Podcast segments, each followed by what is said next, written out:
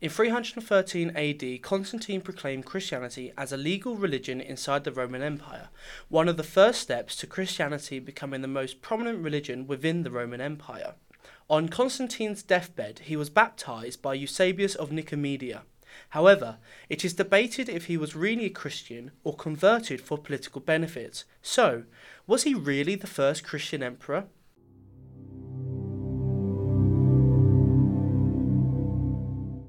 Hello and welcome to the ninth episode of the AIQ podcast. My name is Alexander Goodman, and on this episode, we're talking about Constantine. Was he the first Christian emperor? We have a special guest here today, Ozzy Major. Would you like to introduce yourself? Uh, hello, my name is Ozzy Major. I'm a third year ancient history student at the University of Wales in Lampeter with Alex here, and I'm writing my dissertation on Constantine the Great and his religious practices. So, we're going to start with a brief history of Christianity, leading up to it becoming the primary faith of the empire. And it all starts with someone called Jesus of Nazareth. Now, contrary to a lot of popular thoughts surrounding Christianity, there is significant amount of evidence out there to suggest that Jesus of Nazareth was, at the very least, a real person. Yes, so we do have ancient sources from the time, both from pagan and Jewish writers as well as Christian writers. Our major piece of written evidence comes from a Jewish author called Josephus, and primarily from Book 18 of his Antiquities of the Jews. Mm-hmm. Josephus was a Jewish writer writing in the first century AD.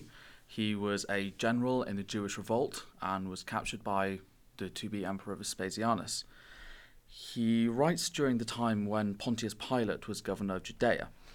There was a wise man named Jesus who was known for his teachings, and Josephus also describes him as a doer of wonderful works. Mm-hmm. Josephus also goes on to write about how Pilate and the Jewish officials crucified Jesus.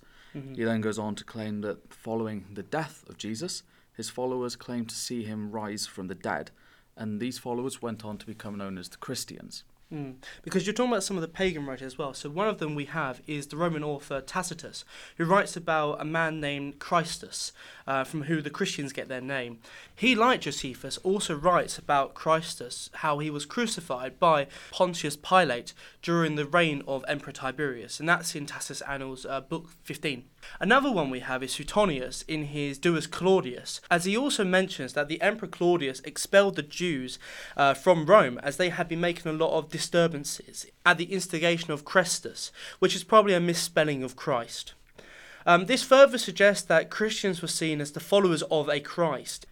It is also worth noting that during the first century AD, many Roman authors that we see talking about Christians do not differentiate them from the Jews, and they are considered a branch of Judaism and not their own thing. This is likely the case as far as the Roman government is concerned, but this probably changes towards the end of the first century AD. So, when Christianity began, it was incredibly localized uh, within the Roman province of Judea. And you may be wondering how it spread so far and widely and so quickly then, and eventually became the state religion of the empire. Can you explain this a little bit? So, Christianity is predominantly a proselytizing religion, Mhm. which means it relies on sending out missionaries to spread the faith, as it were, spread the word of God. Yeah. So, the most famous of these Christian missionaries was a man named Saul of Tarsus. That's um, Paul in the Bible, isn't Yes, it? Yes, he's also Yeah. known as the Apostle Paul Yep. after he changed his name. He, as I said, he was formerly known as Saul of Tarsus. Saul of Tarsus was a well known persecutor of Christians in the city of Jerusalem, Mm. he himself being a Jewish official.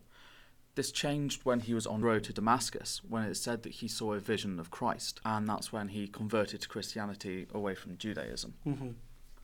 After this conversion, he spent the remainder of his life travelling around the Roman world, predominantly in the Levant, Asia Minor, and Greece. So, for any listeners who don't know where the Levant is or Asia Minor, Asia Minor is modern day Turkey, and the Levant is middle the Middle East, so about Lebanon and Syria areas. Um, so that's the region he was travelling in. Uh, when he was going around proselytizing, it said that he had a very high conversion rate Mhm. for converting the lay to Christianity. It is said that he also visited Rome towards the end of his lifetime.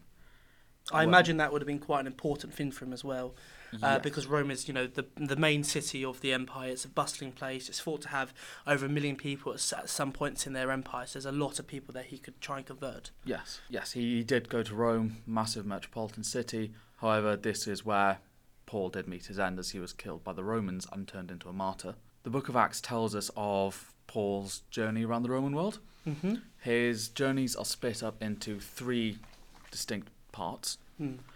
In his first journey, he travelled to Antioch Mm-hmm. and then to Cyprus and then southern Asia Minor before returning to the city of Antioch. Yeah. Paul's second journey then took him from Jerusalem to Antioch and Mhm. then up through Asia Minor again, up into Greece this time, where he went all the way through the Greek peninsula to Athens and then he returned to Jerusalem via another stop in Asia Minor again. Okay, so he's really every single time he's gone another journey, he's making sure he's going to new provinces, to new places, to Yes. you know, to get get the get the faith around, get yes, the, spread the word. Proselytize by going to further lands, meeting new people. Yeah.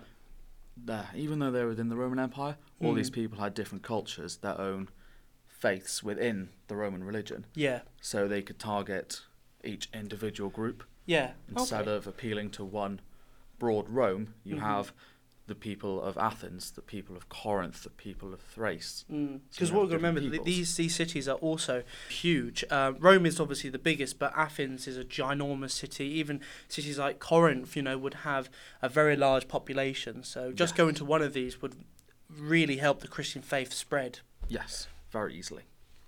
Paul's third journey was largely the same route as his second journey. However, this time his route through Asia Minor changed to include a journey to Ephesus and the Troad region of northwest Asia Minor. Mm-hmm. His route through Greece was also different this time. Okay. All right. So, well, for the audience, you guys might be wondering why any of this is important. Uh, why is Paul going across these uh, different places, spreading the Christ- word of Christianity important? The reason is because it really seemed to have actually worked. Because a lot of these places he visited started to establish churches, and this continued for quite a long time. And many of them were major centres for Christianity before um, Constantine and after him. So, without the actions and deeds of the Apostle Paul, Christianity would probably not have spread and grown as quickly as it did in the first century AD, and thus it is unlikely that it would ever have become the state religion in uh, the Roman Empire. He's probably quite a pivotal person in the spreading of the faith.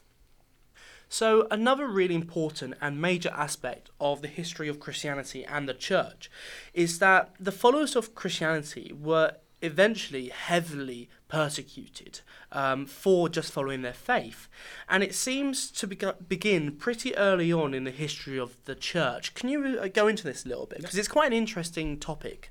We see in the book of Acts in the Bible, Oh, I just want to jump in here and just say that although it is in the Bible, modern scholarship has nowadays said that this is a historical source and can be used historically. So don't worry about any biasness in uh, in these conversations. We're going it in a neutral um, neutral way, and we are using it as a historical um, source. so in the various places that Paul visits, he is often chased out of these cities. Mm. Then he's threatened with violence from the inhabitants there. So we Yeah. can see that even as early on in Christianity as its very first days, Christians are persecuted. In the book of Acts, the author we presume to be Luke records of Paul's missionary work in Ephesus. Mm. And it is said that he was so successful that the people who ran the businesses making the shrines and the offices for the Temple of Artemis had suffered greatly because people were converting away, so they were running them out of business. Mm.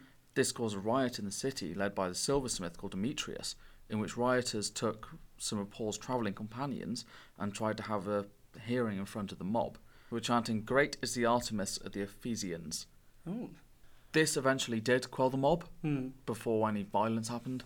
However, Paul and his companions did manage to flee the city before anything happened to them. Okay. There are a lot of other examples of this in the book of Acts, but we don't have enough time to discuss all of them as we could be here for a.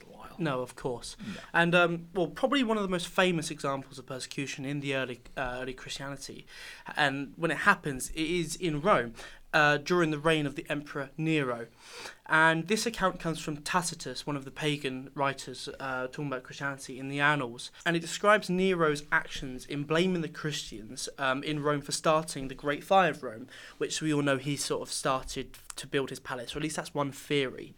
Um, here, Tacitus describes that Nero punished the Christians who likely did not actually start the fire.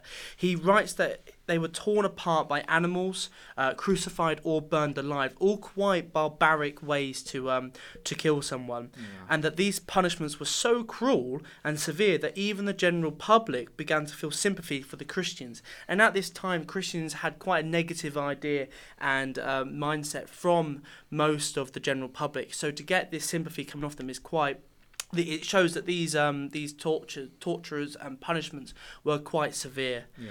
Um, Tacitus instead offers two possibilities either that the fire was accidental or that Nero himself started it, but does not give a, a definite reason. And you can find that in Tacitus Annals, Book 15. So the persecution of Christians continues on through much of the period leading up to Constantine, particularly towards the end of the 3rd century AD.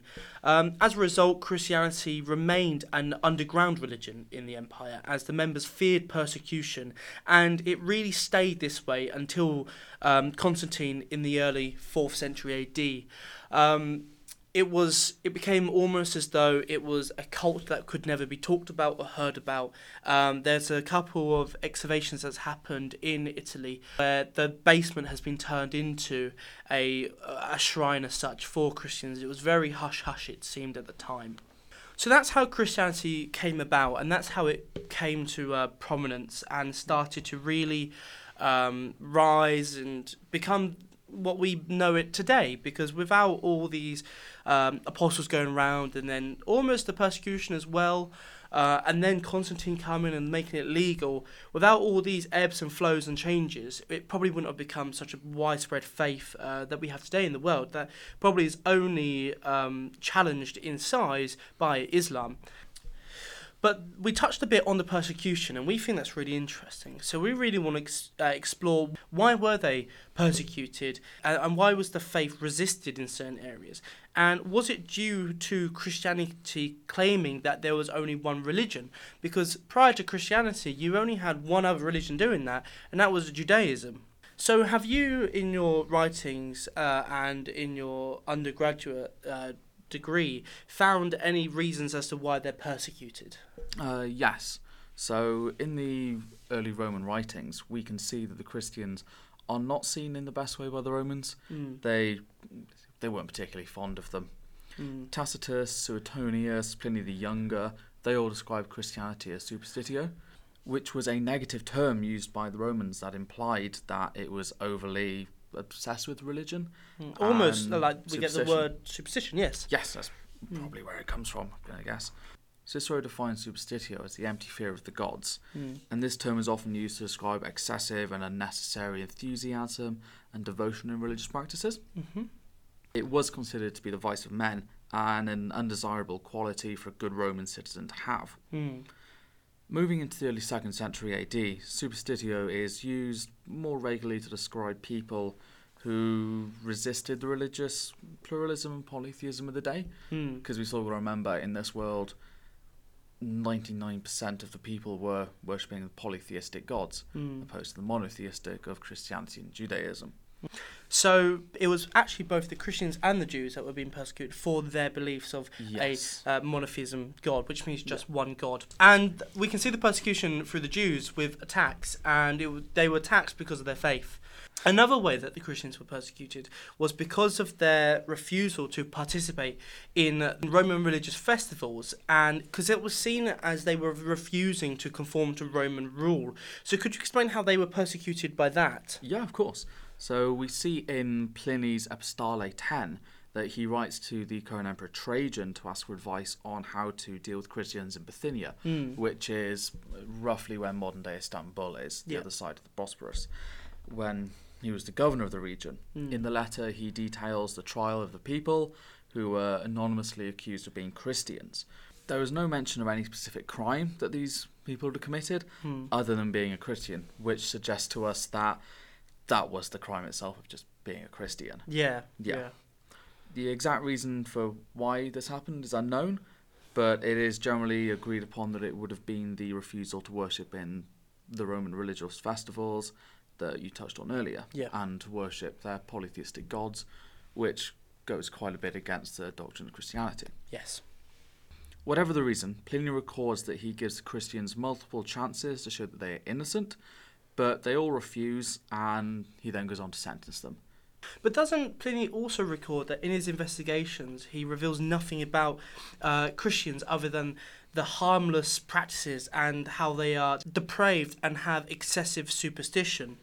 And he also expressed his concern about the um, spread of superstition in his province and viewed Christians as a pos- as a possible cause for it. And it does seem that they really don't like this idea of superstition within the Roman Empire. No, and another way to look at it is this new Jewish sect is rising and is trying to challenge the gods of the Roman world effectively. Mm. So Pliny and other governors might not like the idea of these Jewish and Christian missionaries coming into their Mm. lands denouncing their Roman gods such as Jupiter and Saturn Mm. instead of one singular monotheistic god. Yeah, because in Roman society, society and religion is so intertwined that if you start to upset the, upset the religion, you may start to upset legal aspects. You may start to upset social dynamics. You know, this can actually be quite problematic for the Roman Empire, and especially the administrators who are running it. Very much so, even yeah, up to the emperors themselves, Hmm. who were the Pontifex Maximus, which was the head priest of the College of Yeah. Pontiffs. Yeah. So to say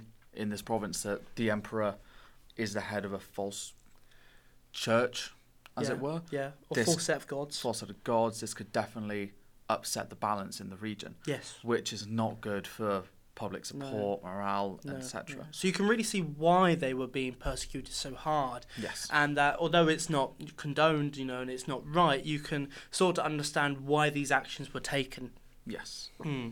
So on this point about Christianity potentially being disrupted to um, the social environment, you can also see it was socially disruptive, and this is because of two reasons. So, firstly, Christianity was inclusive and ignored the social hierarchy within Rome, and so it was seen as disruptive and a threat to the order of Roman society.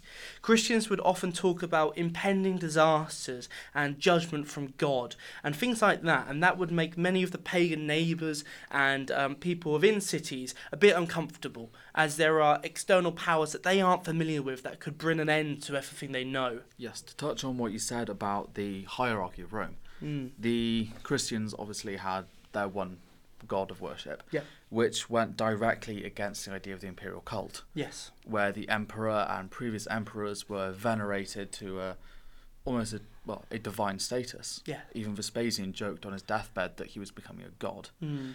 This would not sit very well with the Christians. No. So you can see that they would refuse the imperial cult as well, Mm. which is very disruptive to the hierarchy. Yes, because um, through the imperial cult, um, some scholars argue that that's how a lot of emperors managed to get their authority across and stay in control of the empire.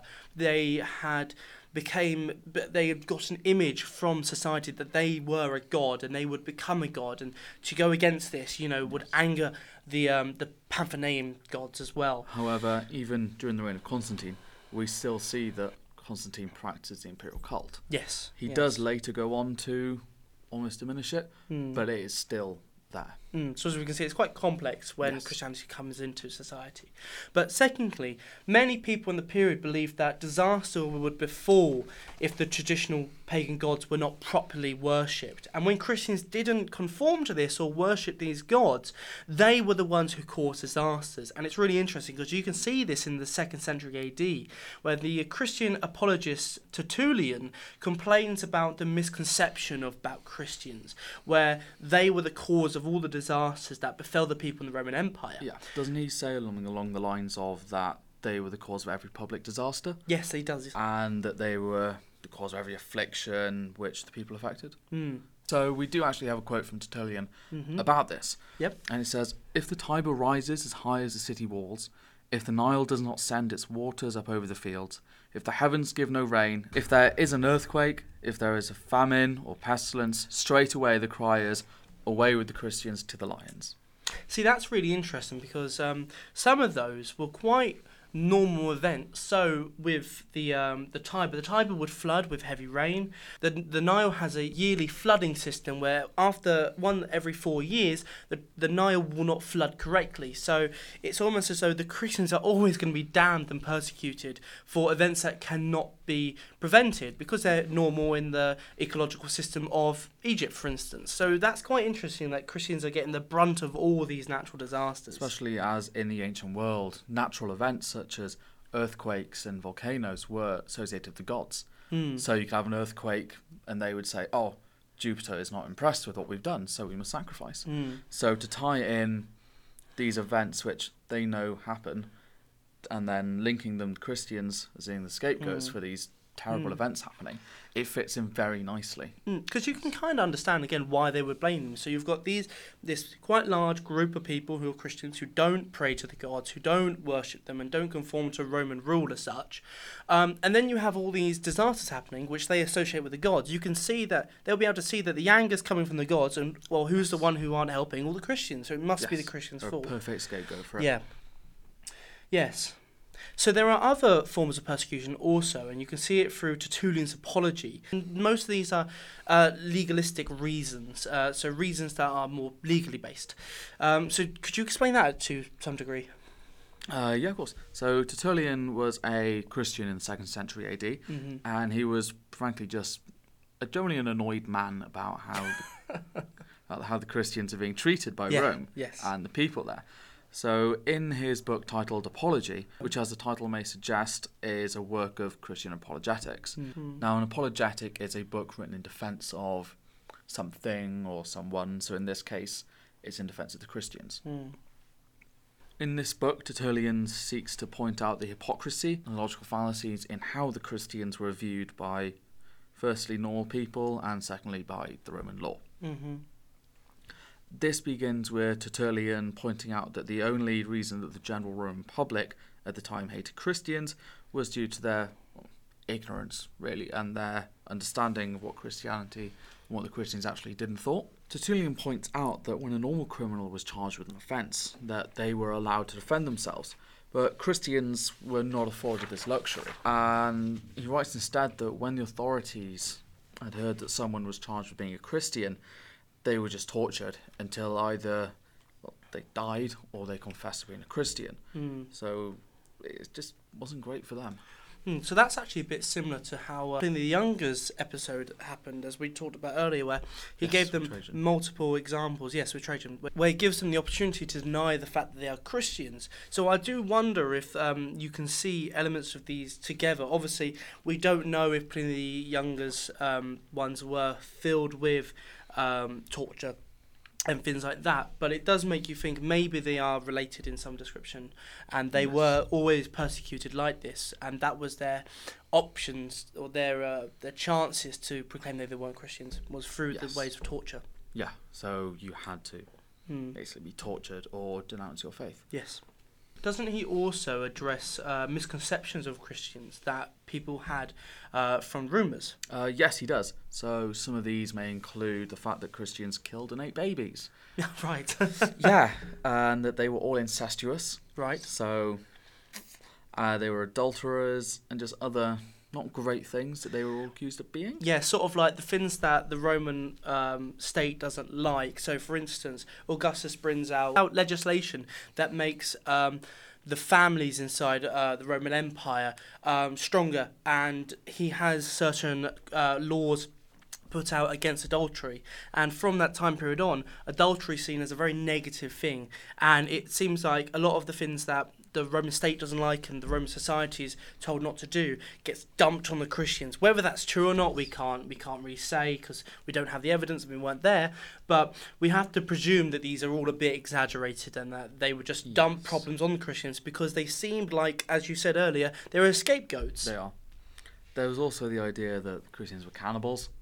Right. Ah, this one makes me laugh a bit because in the well in the Bible it said that Christ, when he was giving the Last Supper, Yes. that his the bread became his body, that his wine became his blood, Hmm. and from an outside view, they were eating the body of a dead Jew and drinking his blood. Yes, you So can, you can see how that spread yeah, like that. bit. misconstrued there. So with all these uh, things that were shown, it is also um, evident that Tertullian then. Uh, in his writings, seeks to assure the reader that these weren't the case and these weren't real and this didn't really happen. So you could see then with all this persecution, I think I think you can see that they were persecuted because they did not fit a normality, and that people were scared of what they could, what Christians could do. Not just because they were following a faith, because as we mentioned earlier, the Jews did have attacks and they were persecuted like that, but nothing to the degree that Christians were. I think it's I think personally, it's more that Christians were seen as a threat to the stability of the Roman Empire because Yes. not only going against um, the pagan religion, they were going against society and the hier- um, and the structures of hierarchy because they didn't see and acknowledge that. Uh, because they thought there was one God and one God was above all. That means he's above the emperor, and the emperor's not a god. All the religious organizations and institutions they are put in, like the imperial cult, become meaningless, and therefore authority, therefore, becomes meaninless. It's all threatened by this one Jewish man from Judea, effectively. Yes, yes. Um, and these, of course, as they are the followers of them, they're the people who get blamed and they're the ones who get persecuted. So, as we uh, said in the title, we're looking at Constantine if he was actually Christian himself, as he was the first person to legalize Christianity in the Roman Empire. So, who was Constantine? Well, Constantine the Great, or Constantine the First, was the emperor of the Roman Empire where first of all he was Caesar of the West and then Augustus of the West in 312 AD. Now what that meant is with how the hierarchy worked at this current time, you had the Augustus who was the main emperor at the time of the west or the east, and then under them they had an almost deputy who was Caesar. So Constantine first of all was Caesar of the west and then became Augustus, so the main person on the Western Roman Empire and this was during a co rule of four emperors during a tetrarchy. Constantine eventually became the sole monarch of the Roman Empire, uniting the two regions together, the Eastern and the Western Roman Empire. And this happened following his defeat of the co Emperor Maxentius hmm. and then Licinius in 324 AD. Mm-hmm. So Constantine was born in Serbia and rose to prominence during his campaigns in Gaul with his father Constantius Chlorus, who was Caesar of the Western Roman Empire under Diocletian. Though the army he con- oh, through the army he continued to gain political favour and support, especially through the military ranks. So, in the early 4th century, Constantine was living with Galerius Mhm. out in the east, in primarily Bithynia. At that point, he went west to rejoin his father in his campaigns in Britain and Gaul. Mm. Uh, by this time, Constantius Chlorus, father, was very old, he was ill, he was at death's doorstep. When, sadly, in 306 AD, Constantius Chlorus died. Mhm. At that point, the army that was stationed in Eburacum, modern day York, along with Senon kings from Germania, they all proclaimed Constantine the Augustus of the West. Oh right, so his father was Caesar and tried to make therefore Constantine a step higher with the role of Augustus. Yes. So at this point, Constantine was the Caesar of the West under uh, Maximinus the Augustus. Maximinus stepped down, and his son Maxentius took over. Constantine, ever the ambitious man he was, needed to remove Maxentius to take the rest of the Western Roman Empire, as he primarily had the provinces of Britain and Gaul. Which is modern day France. Yes, modern day France and well, Britain. Yes. So in 312, civil war erupted between Constantine and Maxentius, which culminated in the Battle of the Milvian Bridge. This was a bridge over the Tiber, which is the main river going through Rome. It's just north, and at this point, Constantine defeated Maxentius and effectively secured what we know as the western half of the Roman Empire. So he is now Augustus, no longer He is Caesar. now Augustus, yes. Great. Similarly, what's happening in the east? The Emperor Galerius is said to have been very ill, possibly cancer of some degree, so he stepped down, and the Emperor Licinius took over. Mm. So all the Augustus and the Caesars, they are all emperors in their own right, Yes, but they with are. different ranks. They are full, fully fledged emperors. hmm Think of the empire as divided into four parts. Yes. You have the Augustus taking the more important parts. Yep. and then their Caesar will be taking the less important parts. Okay. So the Caesar is still a fully fledged emperor. They are just below the Augustus, who is So- like an emperor plus one. Mm. So currently, Constantine and Licinius are both emperors yes, of the Roman Empire. they're Great. co-emperors. They're both equals. Yep. And at this point, Constantine wants to make friends with Licinius. Yeah. He doesn't want to attack him. Constantine marries his half sister, Flavia Constantia, to Licinius in more of an attempt to unite the two of them, Mhm. as he doesn't want any bad blood between them. Yes, because um, from my recollection, the Eastern Roman Empire is n- normally, and I believe at this time per- period, is also the stronger of the two. Yes, there's definitely more wealth out there. There's more glory to be gained. It's Mm. stronger. So it may not be a fight Constantine wants right now, and so he's looking at No. this political marriage as a way Especially, to. yes. Yes. Especially at this point, after he's just had one civil war against Maxentius, Mm. he still needs to consolidate the empire, regain his troops that would have lost because he Yes. lost quite a few taking the city. Mm. So to start a war like Licinius at this point would just be absolutely pointless, Mhm. and he would lose. Yep. So, as you can imagine, they're Romans, so they're not going to stay friends forever. No. Their relationship breaks down. Surprise, surprise. When in 324 there is a civil war between the two, hmm in which Constantine comes out the victor, executing Licinius and conquering, well, recapturing, I should say, the Mhm. Eastern Roman Empire, Mm-hmm. bringing it under one Augustus, one god, one Mhm. empire, as Constantine said. Uh, this happened by 324 AD. hmm So the empire now is whole again with Constantine at the top. Yes. Do you have a Caesar anymore? Do you have a deputy, or is that also gone? You do have those. They were filled in by his sons, uh, Constantine II, Constantius, Of course and they were. Crispus. Of course, they were all named after him. but it, they're of less Yes. importance. It becomes a bit more important after his death. Yep. But from the period between his crushing of Maxentius Mm. to Licinius, it's not that prominent, I don't find. Yeah, so this is where now you start to see changes that he enacts towards Christianity. Um, and so one of the most important ones is 325 AD. Constantine convenes the Council of Nicaea, where they start to codify Christianity and they create the Nicene Creed, which sets out cr- what Christians believe. Um, and it takes parts from all different sects of Christianity because at this point, although Christianity is unified, there's already different branches. I mean, I'm sure you can Yes. name a few. So another point of the Council of Nicaea was to address the issue of Arianism. Mm. Arianism comes from the Bishop Arius of Alexandria, who believed in the idea that God the Father was more important than God the Son, Right. as God the Father begot God the Son, so therefore he was more important. Mm. Although we won't go into this too much because that's deep Christian theological debates. Yes, we might But- have a different podcast. we'll leave that Not for today. But the gist of that was they didn't like that, so they were trying to excommunicate it and make it illegal. Yep. Although we then do have the issue of our greatest source for Constantine, Eusebius of Caesarea, was an Arian Christian. right. which- okay. He may have been pushing Arian Christianity to Constantine.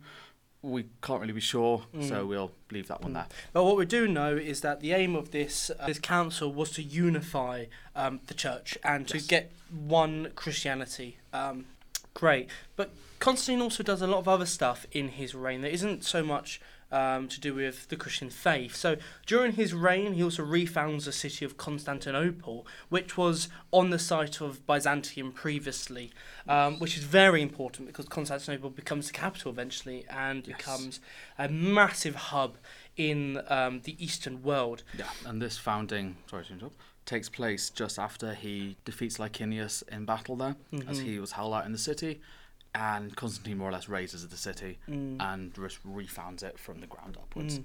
turning it into not a new Rome, but effectively a new Rome. Mm. Yeah.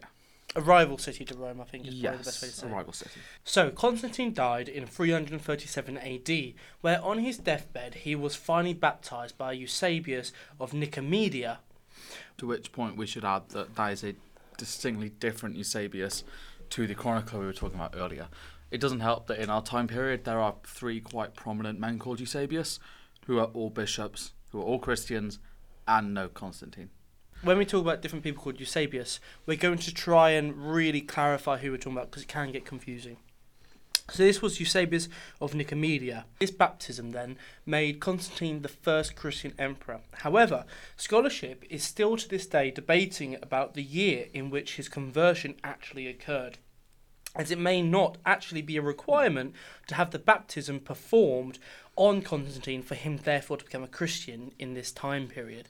So Constantine may have become a Christian earlier than his deathbed. Because when we're looking at effectively the conversion to Christianity, we're trying to look at it in the ancient terms opposed to the modern terms where it has to be a certain requirement. Whereas back then, it, it we don't really know. So now we know who Constantine is and what he did in his life, we need to really address this idea of him and Christianity. So, how did he change to become more Christian? Because what we've got to remember is he's come into a pagan um, empire. He was a pagan growing up. Um, there are evidently pagan traits in him, so we need to see what changes to become Christian. So, can you start us off? What what are the main features? The first interaction with Christianity that Constantine would have had would have been with his mother, Helena or Helena. Uh, she was a Christian, although the sources aren't really in agreement as to when she was a Christian. Some believe it was before she had Constantine, and some believe it was after his conversion. We, we, we don't know. So Christianity would have been introduced to him that way. He would have spent time with his mother, but not that much when he was in the court of Galerius, as he was out campaigning and doing military endeavours and service. Yeah, and service. We wouldn't have had that much time with her. The greatest sign of Christianity came in 312 AD, mm-hmm. following his civil war, and just before its climax at the Battle of the Milvian Bridge. The day before, it is said that Constantine saw a vision in the sky of a cross made of light, with above it the words "In hoc signo vinces," or in Greek "En touto nika," which means by this sign conquer. Right. This is believed that to have been the Christian god trying to give Constantine a message. Mm. Constantine, as you know, a normal person would be, was rather confused by all of this. Yes. Let's imagine if you just saw some words in the sky and a sign, a bit odd. He went to sleep, and in the night it said that the Christ of God appeared to him Mm. and told him to paint the cipher of his name on his shields, and he would gain victory. What this meant was Constantine had to paint the Chi Rho, the Mhm. first two letters of Christ in Greek. And that's um X, and then on top of it's a P, isn't a it? P going through it Yes. with the X, like like that. Mhm. It's yeah. So Constantine painted this on. He fought Maxentius the next day, heavily outnumbered, and won. Mhm. So Constantine then was like, "Hey, this god, he's quite good. He helped me win this. Yes. I think I'll be a Christian now." Okay. Yes. So this is when we start to think this is his first real steps towards yes. Christianity. Okay. Yes. That to me personally is the point where he accepted Christianity Yes. as his own religion. The next major, well, I won't say major, the next interaction with Christianity we see with Constantine is a year later at the Edict of Milan, also called the Edict of Toleration in 313 AD.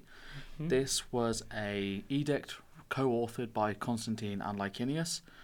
It was to grant religious rights to everyone. Mhm. Didn't matter if you were a pagan, a Christian, or even an atheist back then, you were granted full religious freedom. Okay. It also returned properties and, well, properties and funds stolen from Christians and the church back to them. Okay. As previous to Constantine, you had Diocletian and Galerius, who were both very anti Christian and often had mass persecutions Mm. where they'd slaughter them, steal their property, take from the church. Mhm. Constantine was attempting to rectify this. Right. So he gave it all back to them. Okay. It was at this point that Lactantius, a Christian apologetic author, claimed that he saw Constantine as his hero for giving all this stuff back to the church. Right. Yes, as he was a breath of fresh air for the Christians. Yes. Yes. The next, say, interaction we see might not necessarily be Christian, but it does quite allude to it heavily, is in 316.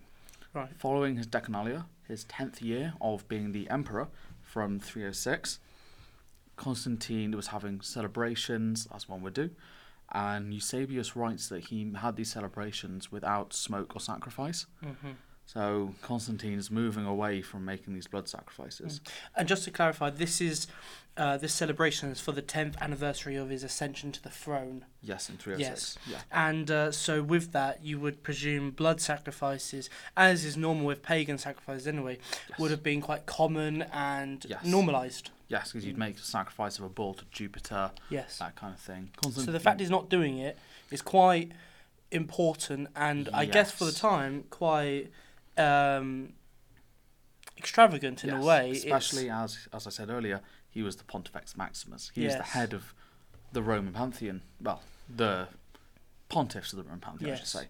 So for him to not make the sacrifices, it's a bit odd, Hmm. really. Although we know Constantine hated blood sacrifices, Mhm. he refused to make throughout his time in the army. When Galerius made it punishable by death, not to. Right. So that's how stubborn he was in his way. Okay. This isn't the first time we see Constantine not making a sacrifice when it should be done. Mm-hmm. After he defeated Maxentius in 312, he marched into the city of Rome to take it, parading Maxentius' head on a stick as one last you to Yeah. this rabble, as it were. Constantine does not make his way to the Capitoline Hill at any point to make a sacrifice. This is quite a normal thing following a great victory. You make a sacrifice to Jupiter as thanks. Constantine just bypasses that completely and goes doing other things. Mm-hmm. So, Okay, so we so although we're saying it's a step towards Christianity yes. and the Christian faith, some could actually argue that really it may just be personal preference because it's Oh, seen yes. earlier that you know he doesn't just he doesn't like doing blood sacrifices at all. So um, yes, I mean we can argue it is a step closer to Christianity, but it is also, you know, maybe it, w- maybe it's been interpreted wrong as well. Maybe that's something of just a personal thing for himself, but. But then by 323 AD, we see Constantine passing a law or an edict banning all Christians in the empire from making these sacrifices as well. Oh, okay, well, the, then yeah, then you can Yes. definitely see a split. There is a definite- towards the faith. Build up in Constantine's laws that are pro Christian and mildly anti pagan. Yeah. From the toleration where he said all men can worship with their own gods, something Yeah. similar to that, up to in 324 when he then bans everyone from making these sacrifices. Mm. That's written in Eusebius. Yeah, and that's throughout the whole empire. So that's not even just Christians. that's- then. that's everyone. everybody. Well, okay. And in that same edict he passes, he bans the building of new temples, hmm new pagan temples, I should say, and the erection of their statues and their idols and practices of magic, as he sees all that as antiquated and not Christian, Yes. which is another point for the idea of the pro-Christian Constantine, yeah. as a pagan man wouldn't go stopping pagan things Yeah. being built. So he's st- he's, re- he's really trying to stop the um, the circulation of the pagan faith Yes. through, the, the, as you said, the temples and the statues. But isn't this in the same year that Constantine also stops um, one of the biggest pagan imageries around himself, and that's on his coinage? Because um, on his coinage, he used to have an image of Jupiter on it, with his bust on one side and Jupiter on the other. Yes. Um, and so now he's stopping that. He's sort of disassociating himself with the head of the Roman pantheon because we have to remember Jupiter is the main pantheonic god. And so disassociating himself with him is a real big step away. Yes. So as you said, that happens in 324, the same year. That is also the year that he defeated Licinius and Mm. took all of Rome under one yoke. Right. This it was in 334, so it's 12 years after Christ came to him, which is a bit of a while, but at the same time, he would probably have wanted to have all of Rome before he enacted these anti-pagan laws, I say anti-pagan laws throughout everywhere, instead of having to do it a chunk here, Yes. chunk there kind of thing. Yeah. Although the first time we see Christian imagery on his coins is in 320, where we see an image of a Chi Rho on the reverse of one of his coins. Which is the Which is symbol the- he saw in the Yes, vision. the of, P and the X. Yes. So it's eight years later. I'm not really sure as to why there was such a delay, hmm as after he defeated Maxentius, there was relative stability in the empire. Yes. It may have just been a slowly phasing in kind of thing, Yep. which is quite more than likely, I'd believe there. But then eventually, it's on them all Mhm. after he removes Jupiter and Victory, and Yes. eventually Sol Invictus. Yeah. So we can see more Christian iconography. Yes. From 324 up until his death in 337 AD, we can see Constantine redistributing money from the pagan temples and taking the artworks and the monetary stuff that was in there and using it to build his own Christian churches, cathedrals, basilicas, such Mm. as the Church of the Holy Sepulchre, where Christ was buried, the St. Peter's Basilica, the first one in Rome itself, on the site where St. Peter was crucified. Yep. So we can see there is a distinct moving away from the pagan polytheistic ways to the new. Yeah. Well, it seems it Christian. seems more than just a movement because, uh, as we've discussed, he he he tries to minimise it, uh, the pagan faith, by um, stopping the erection of temple or the construction of temples and the building of statues and the circulation of that. And now he's going to step further and he's taking money away from the already established pagan temples and pumping it into churches. And that I would only, I would have to presume, is more of trying to not only um, stop the circulation of that faith, but also decline it. You know, Yes. have less money there. They can do less things. They can have less rituals, less less sacrifices, and you know, uh, stop the Mm. maintenance. He does then go one step further in some places Mm-hmm. by actually destroying the pagan temples, such as the Temple of Aphrodite in the Lebanon, Yeah. which is quite a step further than just stopping the erection of new ones by destroying their places of worship. Yeah. It's a very big Christianity is the dominant, paganism is yes. the yes. subordinate effective way. Yeah. So by trying to minimise their Yeah. worship, as you said, it's very much paving the way Mm. for this new Christian God to Mm. be dominant. And then, of course, the last the last feature that makes him more step closer towards Christianity is, as we've already mentioned, he gets baptized on his deathbed, which is a uh, Christian um, practice uh, to become fully into the faith. With the baptisms, the, the idea of the baptism is to wipe away your sin. So when you die, you can go to heaven. One idea, well, one argument, I should say, why Constantine was baptized so late. Constantine was an emperor. An emperor has quite a nasty life in what they have to do for the empire. So he would probably want to get all the bad things out the way first and then go in with a clean slate. This was a Mm. common practice back in those times. For instance, Constantine murdered his son Crispus because he was accused of having an affair with Constantine's new wife, not Crispus's mother. They weren't incestuous. Although it was then found out that that was a lie, and then Constantine executed her. Right. So Constantine had a habit of not being a great guy, let's say. yes. There was also the constant wars and the thousands that died because of him. And Yes. you know, you Yes.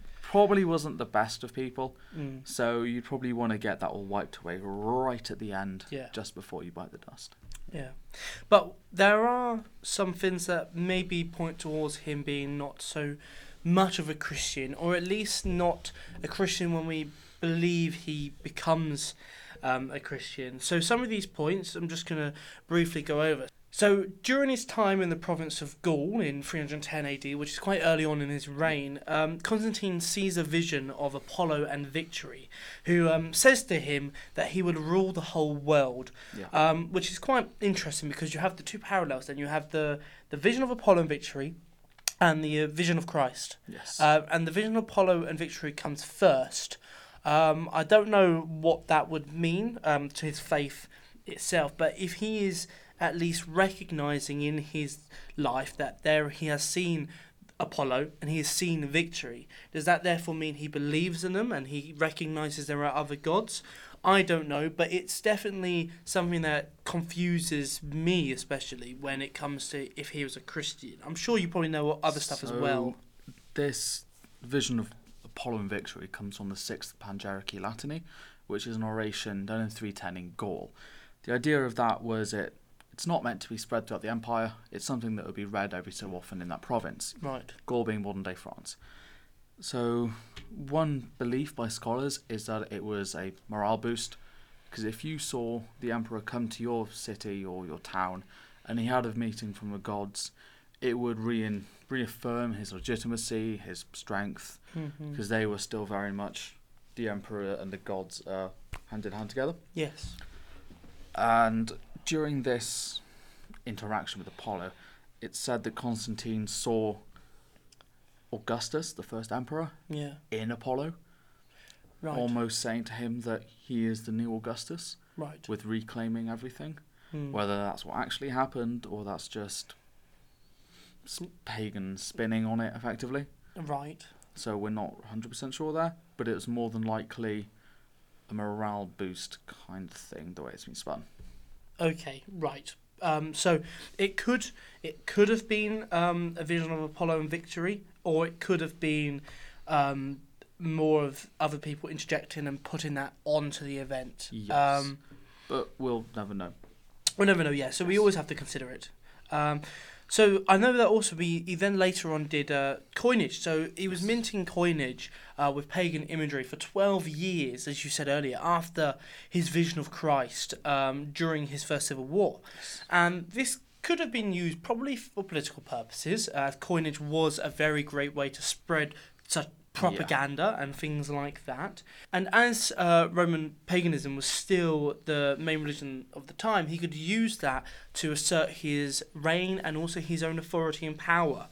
Um, so it could be a tool for him. However, I would argue if he was fully converted or Christianized, then the production of coinage with, with other deities on it would have been very unlikely, as it may disregard the idea that there is only one God and there are no others, um, which is an essential element to Christianity, as they would not subscribe to syncretism.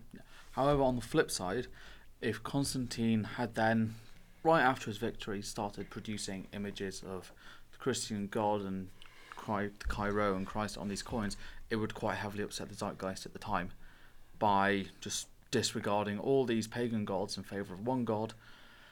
It wouldn't probably wouldn't have sat very well with the population. No, and that's why it would pr- most likely be a um, a political move to have this coinage. But it is that problem of that sort of morality of Christianity. If you do believe in just one God and you cannot accept any other gods, this action, you know, d- does it mean that he's actually Christian at this point? He may proclaim he's a Christian, but you know you've got to believe to be a Christian. So he may have been looking at cr- uh, the Christian God in a henotheistic way, yes, in the idea that he accepts there is one God but acknowledges the other gods. right. which may very well have happened, but I do believe it's more for the not wanting to upset the populace at the time. Yep. Okay. There is also other problems that um, Constantine has when it comes to the pagan uh, religion, and one of them is through the title Pontifex Maximus, Yes. uh, which all emperors have, which means, as you've said earlier, the um, the high priest or the head priest. Um, so he never actually removes the title Pontifex Maximus. And um, this title, as I've just said, means that he's the head of the Roman College of High Priests, which is inherently incorporated into the Roman pantheon, um, and is actually considered by uh, the people of Rome and the populace to be a very important aspect of Roman religion. Yeah. Um, so this refusal to remove um, himself from this position could have been a way to hold on to pagan traditions that he held and and practices, and maybe he would do it, um, you know, in secret or not on a public display. So even though he appears to be more Christian, he does have this little title sticking around, which could mean a bit more than what he's given out. Yes. But I'm sure you probably have a counter argument to that. So we can see that Constantine goes on to ban sacrifices. Mm. Stevenson argues that when he banned these sacrifices, it was only to do with the imperial cult Yes. and uh, effectively the the empirical side of the sacrifices and traditions. Mm. This is contrary to what Eusebius claims, Right. where he claims it was spread across the board. Mm. which I do believe to be more likely. But then we Mm. do have to take Eusebius with a pinch of salt, being a Christian bishop writing about all of this. Yes. So by this point, Con- Constantine may have seen Pontifex Maximus as actually like another name that goes with it, like Pater Patriae, Pater Familia, that kind Mhm. of thing. It was just another title he had, and he just didn't do anything with it. Because we know the last time he did something as Pontifex was in 315 AD, and after then, there's nothing more about him as Pontifex. Mhm. So it's probably just he just kept it as an honorific title yes. As opposed to a job description. So as we can see, there are there are things for him being Christian and things for him. I wouldn't say not being Christian, but holding on to pagan traditions. Casting Um, doubt. Yes, it does cast doubt over it. And although we may never know ex- exactly if he actually believed in Christianity or if he still held on to these held on to these pagan uh, traditions, what we do know is that this had a massive effect not only for Christianity but for the Roman Empire. So let's have a little look into that. So how did Constantine's reign and legalizing Christianity affect not only Christianity but also the Roman Empire? So by legalizing Christianity and effectively making it, I'm going to say, cool to be Christian, it allowed more and more people to convert freely without fear of being persecuted, like under Diocletian and Galerius, where they would just sporadically just go around slaughtering Christians, Yes. which isn't a great thing. So it allowed people to practice their religion more freely, more openly, so that allowed it to spread even more. The amount of Christians in the empire rose from something about 6 million to 36 million in 50 years Mm-hmm. That's a humongous jump. 300 yeah which by that point was about three quarters of the empire Yes, that's which massive. was which was crazy so it managed to spread a lot up until 380 AD when the emperor Theodosius I passed the edict of Thessalonica in February which made Christianity the official religion of the Roman state hmm and by that point it was ma- the majority of the population were Christian anyway Yes. between Constantine and well, Constantine the Eleventh, Palaiologos in 1453, there was only one more pagan emperor. and That was Julian the Apostate. But apart from that, everyone from that point on, Christian. Yes. So it changed everything. Christianity then spread throughout the world, even till today, where it's affected two thirds of the population Mhm. have come into it. It's crazy, just from the will of this one man. So yeah, with this rise, as you just mentioned, of the Christianity, w- one way we can speculate that this had probably happened was through the Edict of Toleration. Um, would probably have largely increased Christianity in the elites. So the elites in the in the Roman Empire would probably use Christianity not only as you know now now a new religion and maybe their own faith, but also as a tool for political use. Um, if they know that the emperor is uh, Christian and bishops are on the rise and they're starting to gain more power, perhaps turning to Christianity would have been a way for them to have increased their own political power and the way that people perceive them, and so they could climb through the ranks a lot quicker. So you can see that by um, Constantine uh, legalizing Christianity, I mean, the lower classes could now come back out uh, away from hiding and Yeah. publicly um, spread uh, Christianity and practice Christianity without the threat of persecution. And also, elites were now could be potentially pushing this um, pushing this religion for their own political use. You could see how it could spread to every single part of the of the society, and um, and you can see how strong Christianity becomes because with future emperors, as you said, uh, only one is pagan, but with future emperors uh, who prescribe to Christianity, and being the state of the empire, pagan temples and people who started to who were um, practicing the pagan faith started to get persecuted themselves, like the Christians were, um, with the destruction of sacred sites and temple complexes. So as you've got Christianity rising up, you've got pagan ideas and religions on the down, on the decline.